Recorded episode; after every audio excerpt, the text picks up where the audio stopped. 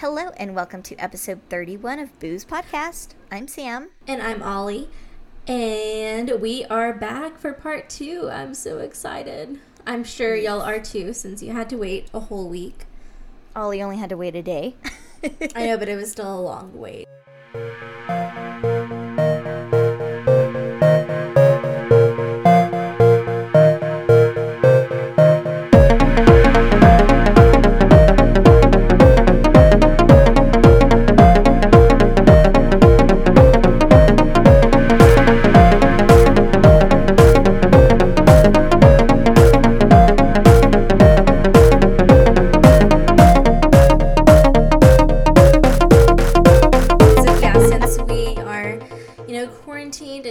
Part, we thought, well, let's just record the hell out of episode, all these episodes. We're to whip them out. yes, which I feel very spoiled. Like back to back of Sam, this is a treat. you get to relax, drink your wine. I know. Eat my little cuties. I got my little cuties. Before I recorded, I was like, shit, like I haven't had anything to eat. And I'm gonna drink this wine, so I better get something. I actually did something this morning that I didn't think I was to do, but uh, going back to the bad Rona, because so many people are dying, they are actually asking for volunteers for uh, mortuary students and funeral directors to go and help with bodies. So I signed up. So we'll see what happens with that. But We yeah. are crossing our fingers because that would be a really awesome experience. I mean, in I mean, right now it's terrible that this is all happening, of course, but Mm-hmm. um, to be able to contribute in any type of way, I think is is really awesome. Yeah, and they're like, "Do you want to travel within like your like within Texas? Do you want to go like with all the other states?" And I was like, "I'll just go anywhere. Like if you need me, I'll go." So I don't know how I'll fit school and all that together, but we'll make it work if I do end up getting selected because I'm still a student, so I'm sure they're gonna want like actual like funeral directors off the top. But hey, It'd be a great learning experience. You can learn Yeah. as you go. yeah, and I was like, I don't know, and Matt was like, just do it, and I was like, okay, so I signed up. oh, okay, cool. So he was all about it. yeah, yeah. Awesome. Thing new with you overnight? Um, I no, no. I have been trying to watch like a scary movie each night, but then at dinner a few days ago, we started talking about the Golden Girls, and I realized I had not watched the Golden Girls. Like I don't know anything about it, so I started that two days ago. So every night I watch like seven episodes. Is it a pleasure? it is. It's so good. It's so good. But one thing I didn't talk about last time was that I did watch a movie um, that y'all might appreciate. Um, it's called Coherence, and I think you can watch it on. Ooh, you can watch it on Amazon. Yeah, Amazon Prime. Um, but it's very it's low budget movie, and it's about it's a group of friends who have a dinner party. They have a dinner party, and then this comet is coming through. So they're like, you know, whatever, this comment, whatever, it's pretty cool. It's happening, but it kind of alters reality. And Oh, they don't know, like, what's going on. Um, so I watched that. And then there was this other movie I watched a few weeks ago about a dinner party also like i guess this is a theme that i would, was not aware about like there are some writers out there whose like biggest fear is going to a dinner party and being stuck with these people like because both movies I don't know. I've been to mm. some parties where I'm like, holy shit, I want to leave, and I just can't. see i knock on wood like i guess i've been lucky or i only hang out with people that i like because i have not. And I, so i guess yeah i guess that's a thing like having being obligated to go to dinner parties and it I just being weird weird vibes all around. And then the worst part getting stuck with these people until like possibly the end of time yeah, no thanks. but they're fun movies, so check it out. I know bad movies to about like or bad time to watch movies about you know being trapped in your house and not having being able to leave. Uh, what was that movie you were talking about a couple weeks ago? A Pastor Raptor or Raptor Pas- um, yeah, VelociPastor. I think Oh it yeah. Um, we were flipping through Amazon Prime and Matt saw it, and I'm like, "Oh, let's watch it." And he's like, "No." So I tried to convince him to watch it, and he's like, "No." it's it's like all the cheesiness you need. Like it's not a serious watch. I had a good time watching it. I think we all did. Um, maybe I'll have to trick him and put it on and just be like, "Nope, that's what we're watching." Yeah, like while you're cleaning or something. All right, were you ready to get into this? yes, let's do it. I'm tired of waiting, Sam. Let's All right. get into part two. Part two. So these are actual cases. Well, it's an actual case. Um, if we have time, I might dig into other cases. I don't know how long they're going to take. So we'll, we'll play it by ear here. but um, in 2005, a funeral home named Daniel George Funeral Home in Brooklyn was convicted of illegally harvesting bones and tissues from the deceased inside a funeral home and selling to companies. Mm, Okay, I can never pronounce his last name, but Michael Mastromarino in 01. Oh, oh, wait, wait, wait. Okay, references before I forget. Um, so there's a documentary called Body Snatchers of New York, um, which is it's all right. Like you get your information from it. It's all right. It's not the best documentary. There's some really interesting parts in there, and I'll kind of talk about that a little bit later. Um, but his wife also wrote um, a book on discovering the, the crimes that her husband did. It is called The Body Snatcher's Wife My Life with the Monster. And her name is Barbara Riefel. Yeah. R I E F E L. And I'll kind of talk about her a little bit too. So in 2005, a funeral home, Daniel George Funeral Home, was convicted of illegally harvesting bones, tissues, all that. Um, and Michael Mastromino in 01 opened a biomedical tissue service company named Biomedical Tissue Services, and we'll talk about that a little bit later too. Barbara, his wife at the time, said, When I first met Michael, I actually thought that he was the bodyguard of a mobster who used to frequently frequent the tanning salon of the second job that I had. He was just a strong, silent, amazing presence. I had chills. I couldn't stop thinking about him, and he obviously couldn't stop thinking about me. The couple who were nicknamed Ken and Barbie tied the knot in 1992, and oh my god, they are like beautiful people. Like if you just you can look them up a picture, like just beautiful. Oh yeah, they are an attractive mm-hmm. couple. All right. So between 1999 and 2000, Barbara discovered he had a drug problem. His office called me and told me that he passed out on the floor one day with a syringe in his arm. Oprah.com reported Mastromino's addiction eventually cost him his dental license in 2002. That year, he was also arrested for possession and distribution.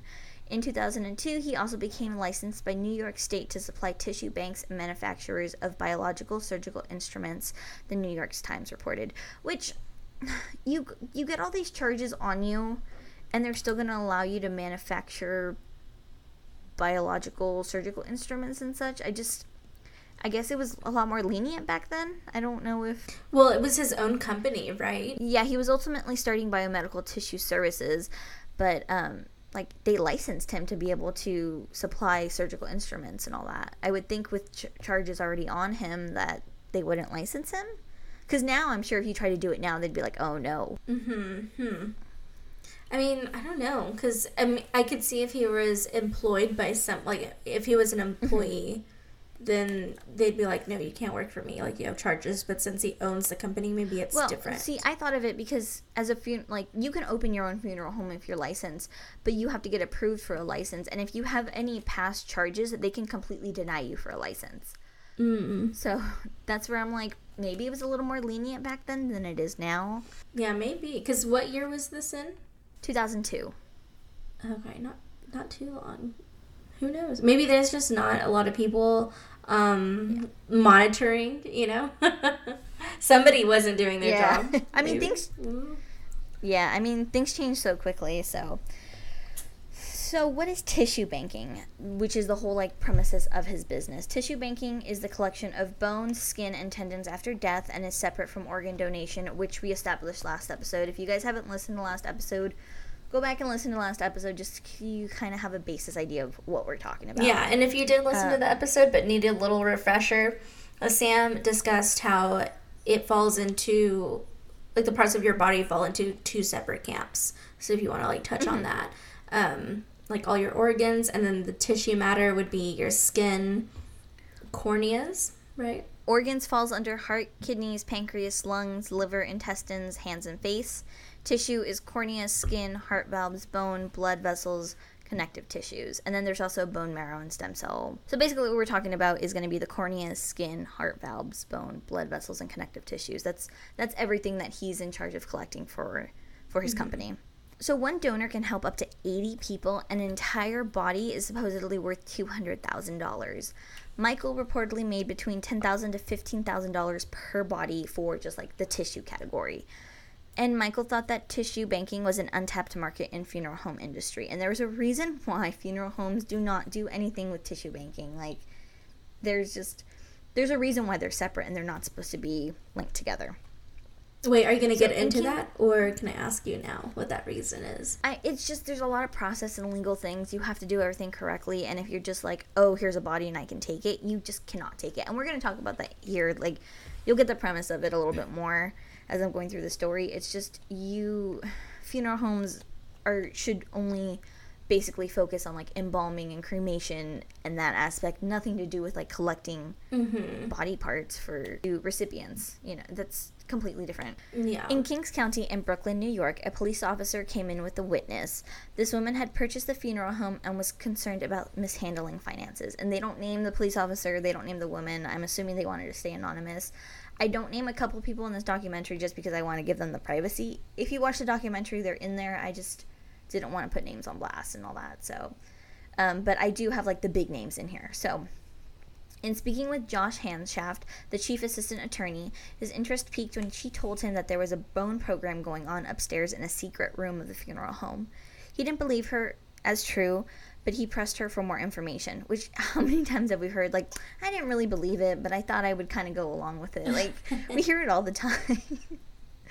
um, now, my thing is too if he hadn't been interested in it and he would have blown her off who knows how long this operation would have been going on like mm-hmm. it's crazy so she revealed to hanshaft that the bodies would come in uh, through the front door and doctors would then wheel them out through the back and it was constant activity more than a typical funeral home she believed she stated that when touring the facility she saw them working on a body in the embalming room later named the cutting room and had found fedex receipts that were being sent to a company called rti and i'll circle back to them in a second so, and this is like when she's just touring the home to like purchase it. So they're not really hiding anything, it's just out in the open.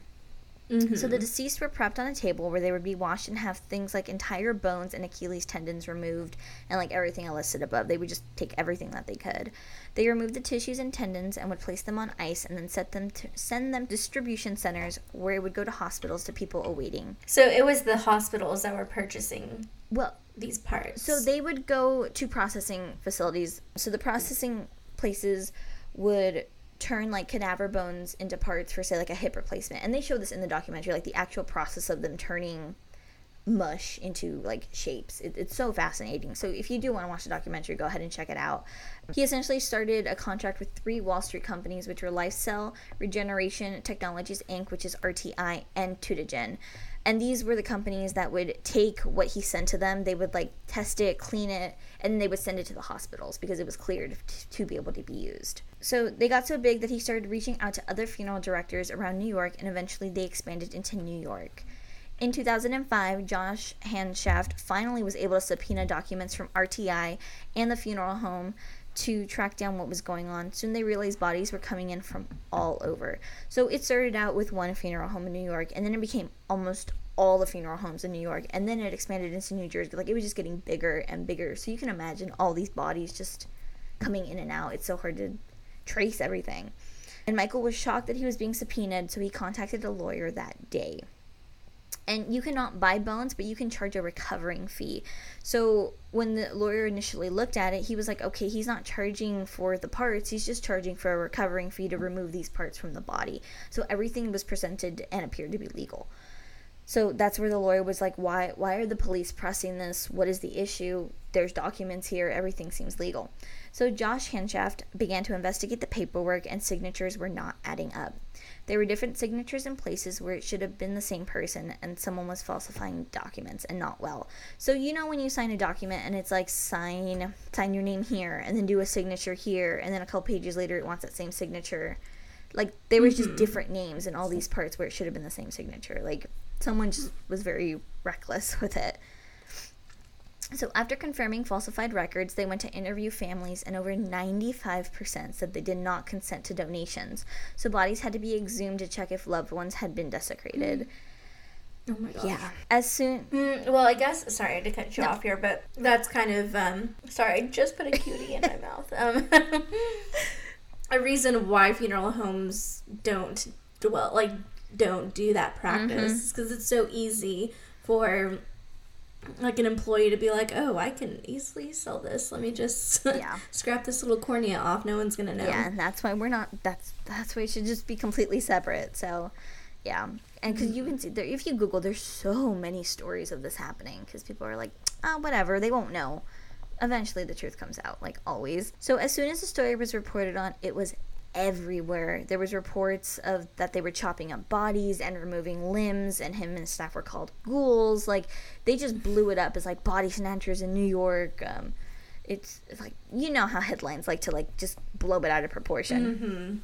So, in the documentary, um, there was a man whose dad died of, pan, pan, I believe, pancreatic cancer, um, and he didn't want the, his father embalmed. He didn't want his body touched. His body had been through enough. He just wanted like a simple, quick burial and like a really nice wooden casket because his dad was a carpenter, and he just wanted him to lay in peace. So he had given no consent to have his father's tissue donated, and unfortunately, once they did exhume it and they did an autopsy, his father's bones had all been replaced with PVC pipe. Oh my god, the bones. So Jesus. So I'm gonna throw in a little mortuary fact here that PVC pipe is actually not like an uncommon thing when it comes to like reconstruction. Bodies can even be filled with like sawdust or newspaper to kind of give them the correct shape. Because I mean, some bodies go through t- some traumatic stuff, and we have to get really creative. Um, so the issue is not really the fact of the PVC pipe; it's more that there was no consent given to even have this man's bones removed, and the fact that they hid it by using the PVC pipe and just falsifying records, like without consent, you're essentially just mutilating someone for personal gain. So, Yeah, no, I didn't know. Like, I didn't think about that. That how it's kind of common to use that whenever consent is given, but the I, I just can't imagine or like I empathize with the shock of it of no or of um, learning that your loved one's bones have been replaced with PVC Yeah. without your without your knowledge or without your your the consent of the family. yeah, like you think they're finally laid to rest, and you get like a notice a couple years later that there's this sketchy stuff going on, and you're hoping and praying that it wasn't your family member, and you just find out. Like, I can't even imagine. But even worse than that um, was families didn't even get loved ones' ashes back. So who knows what they even believe that they got. So That's what. Yeah, I was gonna. I was thinking about that earlier, but I knew you were gonna cover it. Like for those who wanted to be cremated, like did he? oh well. Or are you gonna go through this? Okay, okay, okay. I'll be quiet. So this, I think this is the worst. Entire bodies were skinned, and every bone was removed for cremation. So who knows what the family members even got back in urns, if it was even their loved ones. Like, I'm assuming maybe they just burned the organs, like, and gave the organs an ash. I don't even know, because they were basically only collecting tissue and bones. So who even knows? I've also heard stories completely separate from this of people like cremating animals and giving family members back mm. animal cremations instead of their loved ones. So, yeah, That's they're evil. very evil. And if that wasn't bad enough, body records It gets it worse. gets worse. Um, body records were falsified, so victims were made to be younger, made to appear healthy, and there was no proper screening proce- procedures. If they could harvest it, they would harvest it, and they did not care like about the recipients and what that effect would have on recipients. So many of them were unhealthy, and unless from a tragic i- incident, you know, you don't really die because you're healthy, you die because you're sick. Um, So people who received these tissues and bones were later made to test for HIV and other infectious diseases. Um, when processing companies receive the tissue, they do need to check to ensure that it isn't contaminated. So, for like I said, HIV, AIDS, hepatitis B, all those things. And they do it first by testing a sample of blood. Once that process is complete, they can check if the tissue or bone is able to be used. But the bone DNA was sorry, the blood DNA was not matching the tissue DNA that was sent. And this wasn't discovered until police had samples of blood and did their own testing in their own labs. So they had to go to these processing companies and be like, I need the blood any blood that you've gotten from Michael so that we can test it and match it up with his tissues and they just did not match at all. So basically Michael's company was intentionally sending untested tissue that could be contaminated with clean blood so it would pass the initial test. So they had like clean blood on hand just to give with these samples because they didn't want calls back and to be like, hey, we don't want this and we're not paying you for it. Interesting. That's, I mean, he didn't at least think through all of that. Mm-hmm. He didn't think through the paperwork, tra- like the paper trail, but. Yeah. I w- and which makes me wonder if you did the paper trail, would he have ever gotten caught? Like, if you did the paperwork correctly, you know? Because he was having his own employees do the signature, so it wasn't the same handwriting for every signature. He had other employees. Mm-hmm. Like, if he, yeah, if he was consistent in that manner. Like, I'm sure, I'm sure it would have caught up eventually. Somebody would have, somebody would have had a complication, you know, with their, their parts or whatever, and then it would have linked back to him, I'm sure. I would hope. Yeah. So uh, Michael did end up turning himself in, and there was 122 counts against him, and he pled not guilty and was set on a 1.5 million dollar bail. After his lawyer confronted him about the DNA evidence with the blood and tissue, he changed his plea to guilty. He admitted to forgery and taking bodies without consent, and he claims he didn't know about the, that the disease would carry to the ones receiving the parts because he thought that they would go through like a, a deep cleaning process, which they do. They do go through a deep cleansing process for any parts that they receive, but you can't guarantee that they're going to get everything, you know? Mm-hmm. In total, he made about $5 million looting bodies. And like this man was so rich that he had heaters installed under his driveway so that he wouldn't have to shovel snow. Like he was banking money on these on these bodies and these poor victims. Um, he was okay, so he was found guilty and he was sentenced to 50, so, sorry to 18 to 58 years in prison. Which I I'm like God, that's a lot of bodies, and you just you're not even sentenced that far, you know. But then again, he didn't. Well, he did get 50 years after all. Well, well, we're going to talk about that. So he didn't get his full sentence because he did die in 2013 at the age of 49, the New York Times reported, and the cause was complication of uh, liver cancer that spread to his brain and bones, which is kind of ironic. Yeah, I was gonna mention that. Well, yeah, he didn't. Yeah, yeah. Irony.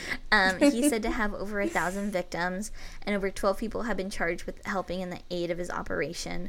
And there is a strong quote from one of his victims who did end up contracting hepatitis B from one of the bodies that she received parts mm. from, and she said that his sentence was very light compared to mine. Mine is life. Damn. Over 900 recipients of the stolen tissue brought civil suits alleging negligence against the processors that supplied tissue purchased from biomedical tissue services. The and the woman who ended up getting hepatitis B, she did settle out of court for like an undisclosed amount. RTI and other human tissue processing companies which brought tissue from biomedical tissue services were never prosecuted. There have been no accusations of wrongdoing on their behalf from the New York authorities. Uh, and the origins of the woman who ended up getting hepatitis B um, cannot be independently verified by public records. All of Michael's biomedical tissue services uh, documentation relating to the period before and during her surgery, so 2002 and 2003, were destroyed by med- biomedical tissue services. So, as soon as they knew, they just started destroying documents and all that. At least she did get some money out of court, like at, like an undisclosed amount. So I'm glad she got like some compensation for it. But I mean, she has to live with this for the rest of her life, and who knows mm-hmm. how many other people he's affected Yeah. and ruined their lives. So Dang, so this is kind of like a combination of black market selling, but not like the loophole, the Yeah, way to make yeah. it legal. Which is like Yep. fucked up in every corner. you ready for the next one? yes. Ugh, it gets worse. We should have just named the podcast Hey, we can always change It Gets Worse. All right. So my resources are for this is the website Reuters, R E U T E R S, and they did like it feels weird to say like a beautiful like in-depth investigation on like articles on body snatchers and cases, but if you look at their website like it is beautiful. like it like they put so much care and effort into this, so uh, just probably one of like the most reliable resources I've used in a while. so in Economy Borough in Pennsylvania on December 12, 2014, 911 dispatchers received a call from a teenager who calmly told the operators, I found a human head. A woman's severed head was lying in the woods 10 yards, 10 yards off a rural road. Her mouth was open, her eyes closed, gray haired. Police to this day have not determined how or when she died, her age, why she was decapitated, or how she ended up in the woods. What they do believe is that she was a victim of body snatchers or body brokers. She was dismembered professionally, says uh, Michelle Vitali, an anatomy professor at Edinboro University. Pathologist Cyril Wecht, a veteran of more than 20,000 autopsies, agreed we see a rather neat surgical dissection, Wecht said after examining crime scene photos. Somebody took their time. And like we've already discussed before, unfortunately, a lot of like death care industry and body brokers have been linked to similar strange cases in the past. I mean, like all of last episode and already with this first episode, like the first story in this episode. So there was a Detroit-based mm-hmm. body broker named Arthur Rathburn, and we'll talk about him later. And he was found to be storing human heads and stacking them directly on top of each other without any protective barrier. Heads with an S, many heads.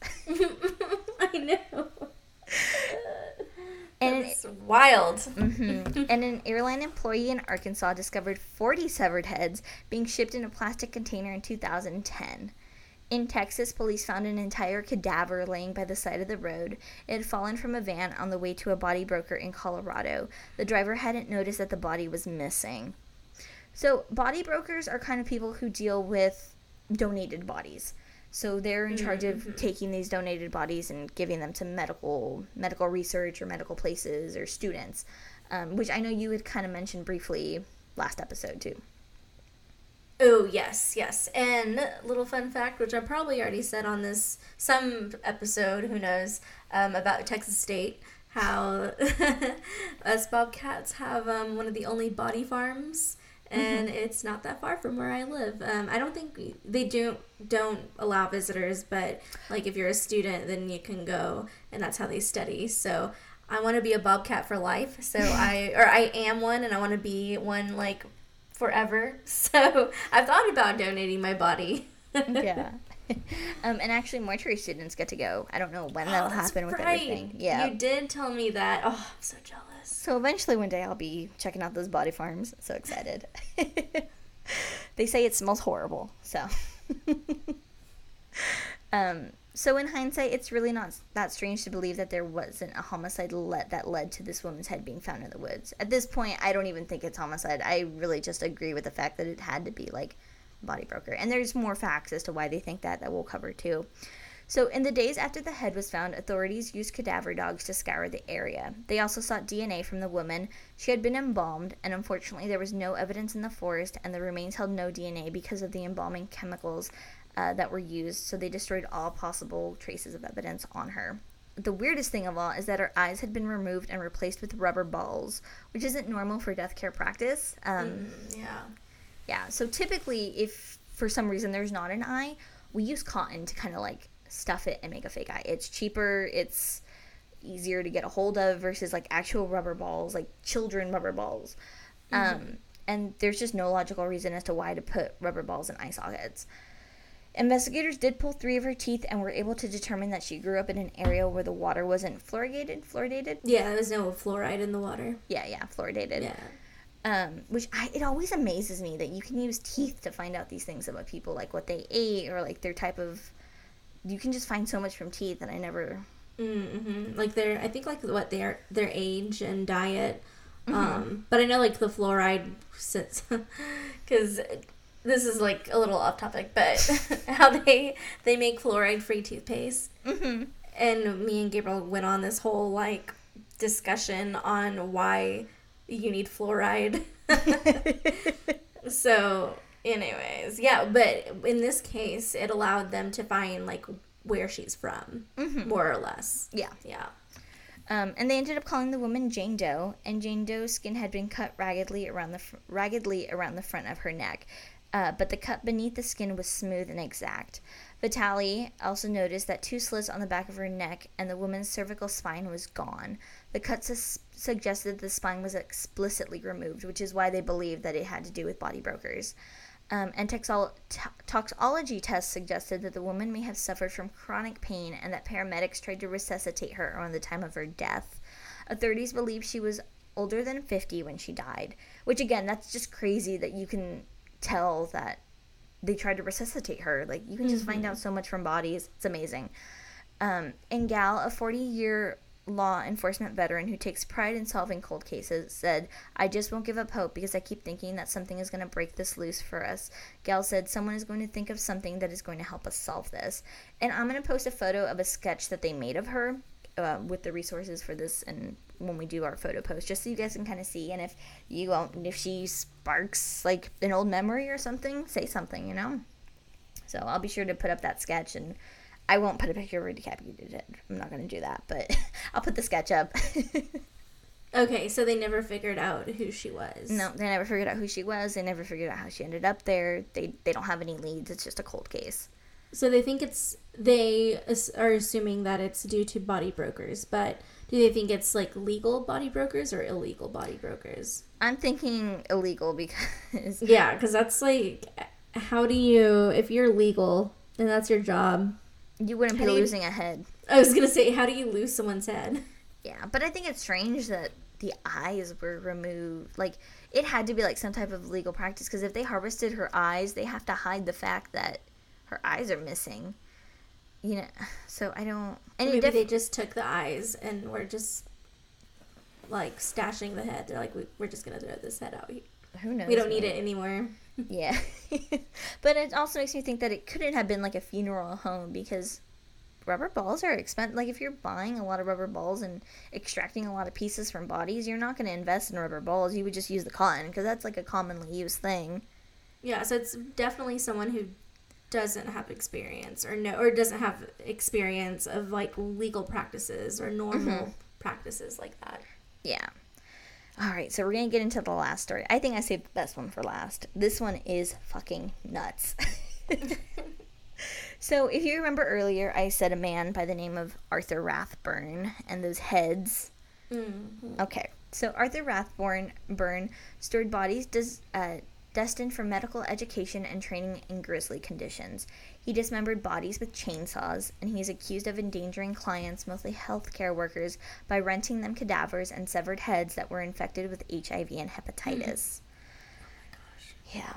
And like I briefly mentioned last episode, um, selling or leasing body parts is not a federal crime if it's for medical medical things um, but it is largely unrestricted in all but a few states. So you have to be really careful and you have to have the exact paperwork for everything if you are selling to medical students. Um, so Rathburn was hired in 1984 by the University of Michigan Body Donation Program, which uses cadavers for anatomy classes and research. University archives showed that Rathburn helped the program rebound from complaints by donor families and, and about poor customer service. So he was kind of like, I guess, HR for families mm-hmm. had complaints. Um, and in 1988, Rathburn was prominently featured in a monthly Ann Arbor Observer newspaper. He ex- he talked about the significance of cadavers in the classroom and told a whimsical tale about how he entered into the business, and that's because a friend bet him $10 that he wouldn't apply to a funeral home. Um, two years later, Rathburn left the school for allegations of misconduct, and um, he kind of had the his file hidden so other people couldn't search it. But a couple years ago, some supposed friends, I don't know if this is true or not, said it was because he mishandled donor ashes. Which, after you hear about him, I don't think that's too far off that he did mishandle ashes. Um, Rathburn was uh, set out in the early 1990s to sell body parts. One person Rathburn sold parts to was Ed Uchenlaub. At the time, Ed was a doctor's assistant in Pittsburgh who began working with Rathburn to supply body parts for research and surgical seminars. I would call Art and say, I need half a dozen human heads, he said. Later, he worked for Rathburn handling body parts at medical seminars in New Orleans, San Francisco, and Chicago. I won't lie to you, it was creepy, said Uchenlaub. You arrive at this place, and there he is with a huge ice chest, and you open it, and there's just a dozen heads just wrapped up. It takes a special person to do oh this. In the mid 2000s, New York State health inspectors reprimanded him twice for failure to provide documentation that bodies he acquired were in fact willingly donated. In 2004, a New York inspector traveled to Rathburn's warehouse in Detroit. Rathburn was notified of the visit a week in advance, but the inspectors still found serious issues that demonstrated how body parts can be mishandled and the lack of accountability after being donated, dissected, and shipped to customers. Which I can't even imagine. If you had a week in advance and they're still finding flaws, I can't and you had a week to prepare, I can't even imagine what his warehouse looked like a week prior before knowing that these people were going to come.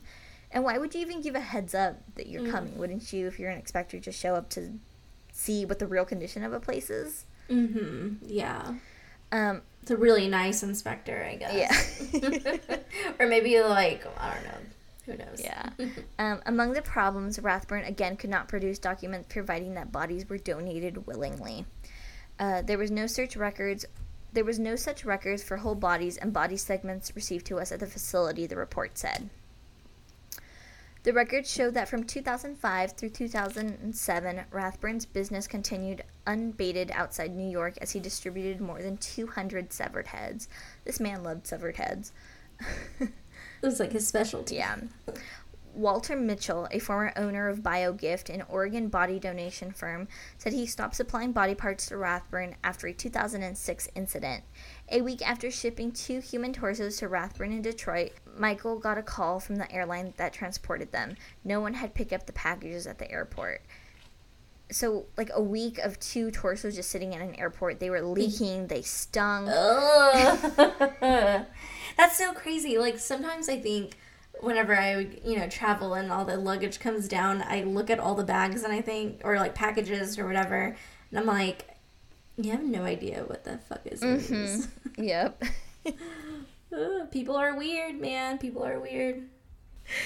In 2006, officials told Rathburn he could no longer ship bodies to New York until he resolved their concerns. So, about the paperwork and like where all these body parts were going.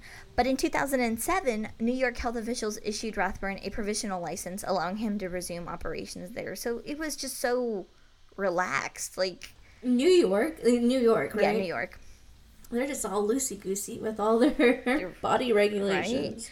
By late 2008, Rathburn's company declared bankruptcy. It reported assets of 72,000 and debts of a debt of 621,000, and it owed 210,000 in back taxes and at least 175,000 to companies supplying body parts. So even though he was filing for bankruptcy, he was still buying parts. As part of the bankruptcy filing, Rathburn provided a list of assets. The inventory included 14 chairs, 10 file cabinets, 91 heads, 81 spines, 6 hips, and, the, and a copy of the Hippocrates. Hippocrates. Oh my god, I can't say this word. Hippo, Hippocratic oath. Jesus. Uh, and he. and he put the total market value of the body parts at 160,000. In 2010 and again in 2011, federal law enforcement records show Rathburn was stopped f- returning from Canada. Each time he was stopped, he was carrying 10 severed heads. Uh, in 2012, a picnic style cooler containing eight heads in red liquid arrived at the Detroit airport borders against and agents confronted Rathburn. Rathburn told them that the liquid wasn't blood, but Listerine mouthwash used to preserve specimens. Um, and I will say, I'm in a wet specimen group. I, I think I've talked about it before. Oh yeah, that's right. That's right. I was like, wait, what? I was like, wait, no, I didn't know that. um, and I have seen cases where they temporarily do use like alcohol, like uh, like concentrated alcohol or sometimes mouthwash if they're like in a pinch and they need to preserve stuff. So it could have been Listerine. It could have been blood. They really they didn't test it. So over the span of those three years, so 2010 and 2013, agents documented two other similar cross border shipments, one that included a severed penis. But agents did not raid Rathburn's warehouse until December of 2013. In the meantime, he acquired, sold, and rented out more body parts and bodies. And then remind us again, especially for me and our listeners, where was he getting these body parts again? He was just buying them from like distributors who were like getting donated bodies, and he was buying the donated bodies and he was just like cutting them up and then sending them out again. So Huh. So because like he had a business where this was legal mm-hmm. or okay, okay. And so not just it's not like anybody can just purchase. Yeah, no, you got to be like licensed and all this stuff to be able to like purchase bodies and body parts. Mm-hmm. So yeah, he was in charge of like selling them to students or for schools or anyone who needed Gotcha. them. Yeah. Okay. In that span of time, Rathburn also sent a cadaver, like which I mentioned earlier, a cadaver infested with hepatitis B and HIV to a medical convention in Washington D.C. No attendees were harmed, although they didn't learn about the fact that he had sent this body till like way, way later until he was actually like caught. So in August of 2003, sorry, in August of 2013, New York officials inspected the Detroit warehouse once more and again reported problems with Rathburn's ability to keep proper records for each body part. No other actions were taken against him at the time, and Rathburn continued to acquire bodies. No other actions were taken against him, and Rathburn continued to acquire bodies for five thousand dollars and heads for five hundred until late two thousand thirteen. So he was buying actual bodies for five thousand and heads for just five hundred. Oh wow, just five Mm-hmm. Now, me, who tried to get a human skull, that skull alone was like over a thousand dollars, like a legal skull that I could obtain. Like you need to get full clearance and all that, and just the skull alone mm-hmm. was like a thousand dollars. So the fact that you can buy a head for five hundred, but then Are you saying that's it? Well, the skull is like the main part. yeah, that too. Yeah. so an unschooled person trying to get a human head, it's like easily like a thousand to two thousand dollars. So What what what were you gonna do with that skull? uh, put it in the podcast room. Uh, man, that's just that's just giving the spirits license. Poltergeist. You're inviting a poltergeist. I, I love bones. I don't know. I just I do too, but I paint them and I draw them. I don't try to collect them. Well, I can't say that. I have skulls on my like actual skulls on my wall, but they're not human skulls. Hey, I'd be nice to it. so, like I said, um, he wasn't. His warehouse wasn't raided till December 2013, and that wasn't until after nearly four years of investigation. The FBI raided Rathburn's warehouse office, and inside, authorities said agents found thousands of body parts. Rathburn stored human heads by stacking them directly on top of each other without any protective barrier. Authorities said in the court filing. Rathburn was arrested in January 2016. By then, he told agents he was homeless and living out of his van. The then 64 year old man was sentenced to nine years in federal prison in 2018, so he'll be released in 2027 at the age of 71. so, what did they get him on? Like, what charges? Basically, he didn't have proper documentation.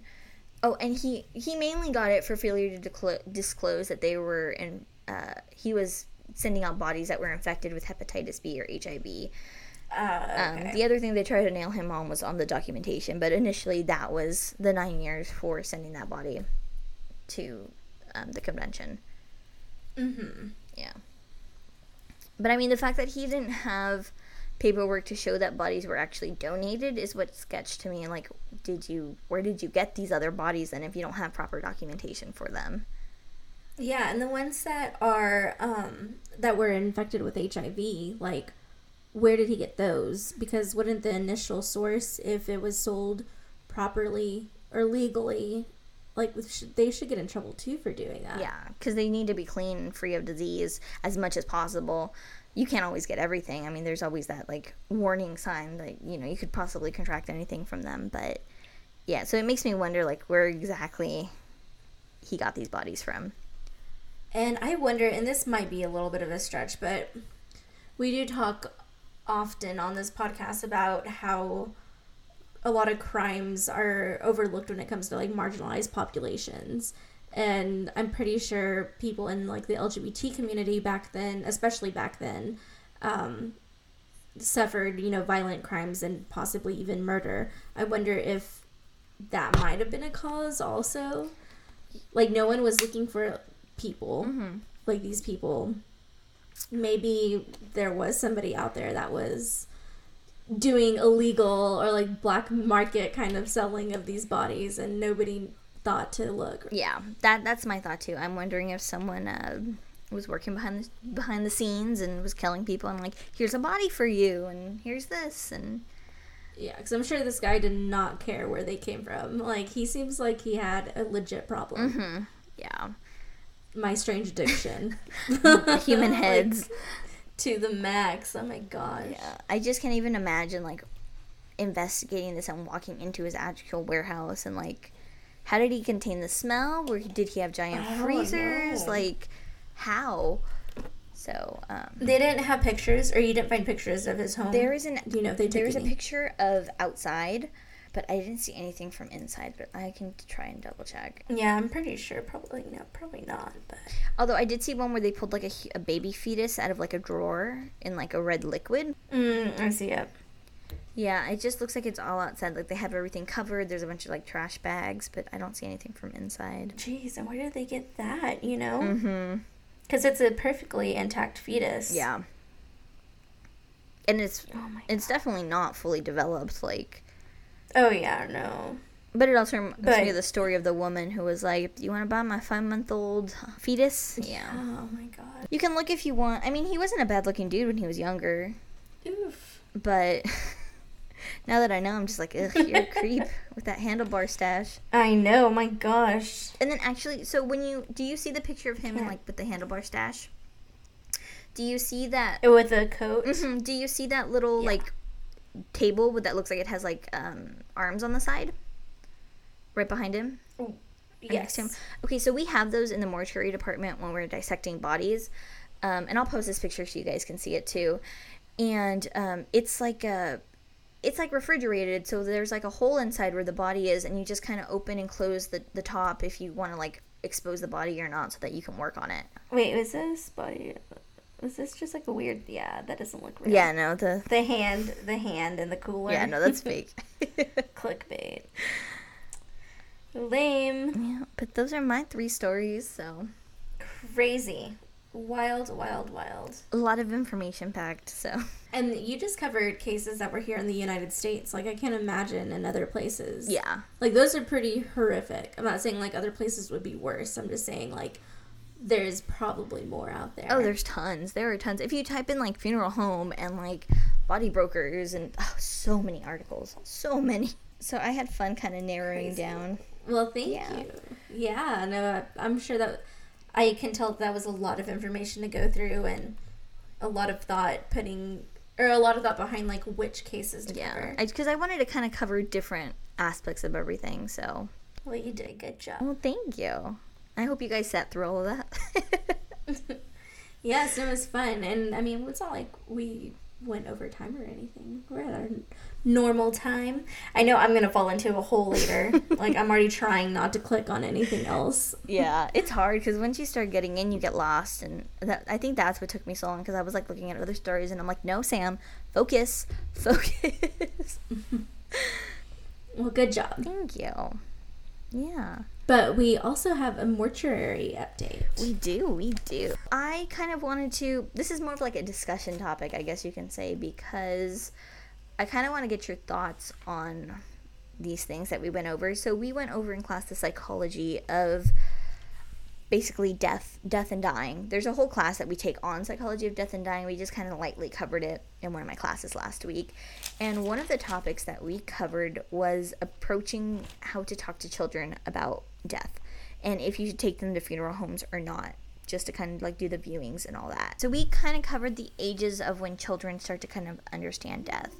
So according to research, less than two years that they have no emotion, they don't really understand that someone's gone or dead. They have no concept of it.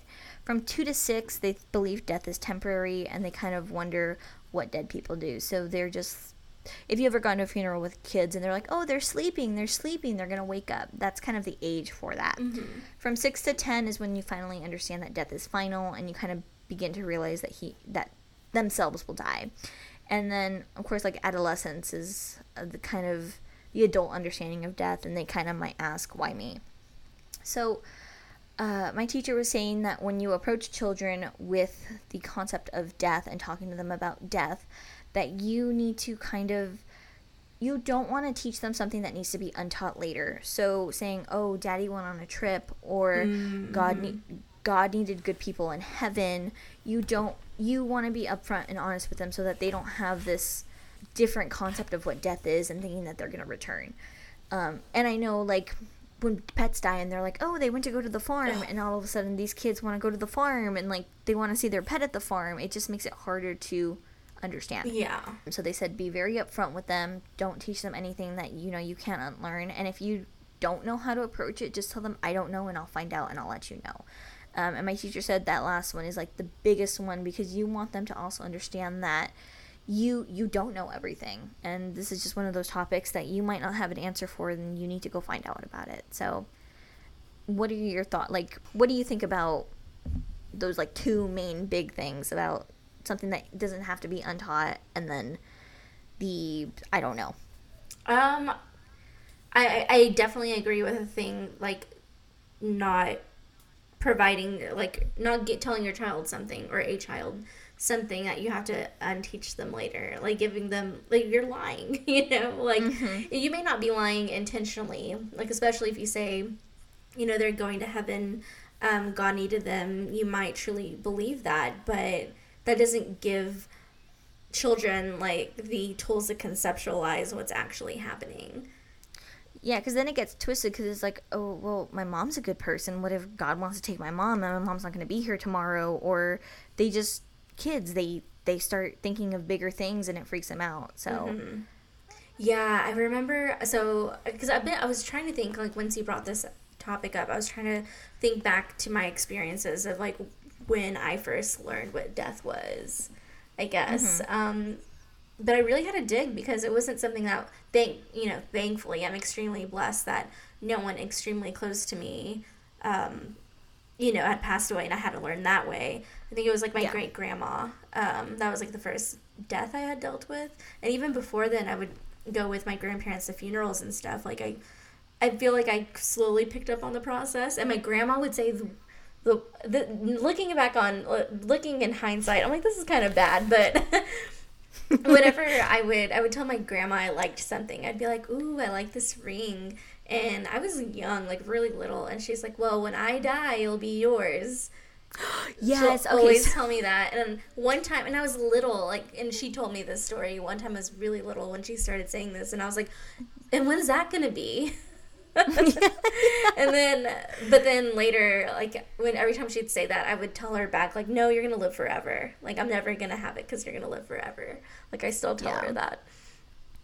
Yeah, my aunt, um, she she had this pair of like butterfly like flip flops and um, I'd always be like, "Damn yeah, I love your your shoes."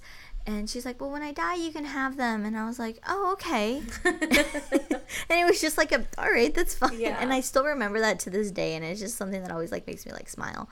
Um, but I think my first like concept was death. I had a guinea pig, and she passed away, and like my parents well my mom and my stepdad they like sat me down on the kitchen floor and they like opened up her cage and they brought her out and they were like you know she, she's dead like say goodbye and they like let me pet her like body and they kind of explained you know like she she died like the, they were just so blunt about it and once finally my grandfather died and my mom told me he did he died i was like okay like it's a part of life mm-hmm. so i think actually having like that first the first time I was introduced to it made it a lot easier when it was a family member that passed. Yeah, and I think that and that this is completely my own personal perspective. Like there's no like psychological like reasoning behind it or like factual reasoning, but I do kind of feel like I don't want to be like start them off early, but the sooner a child can kind of understand that that's how that's how life is and that's kind of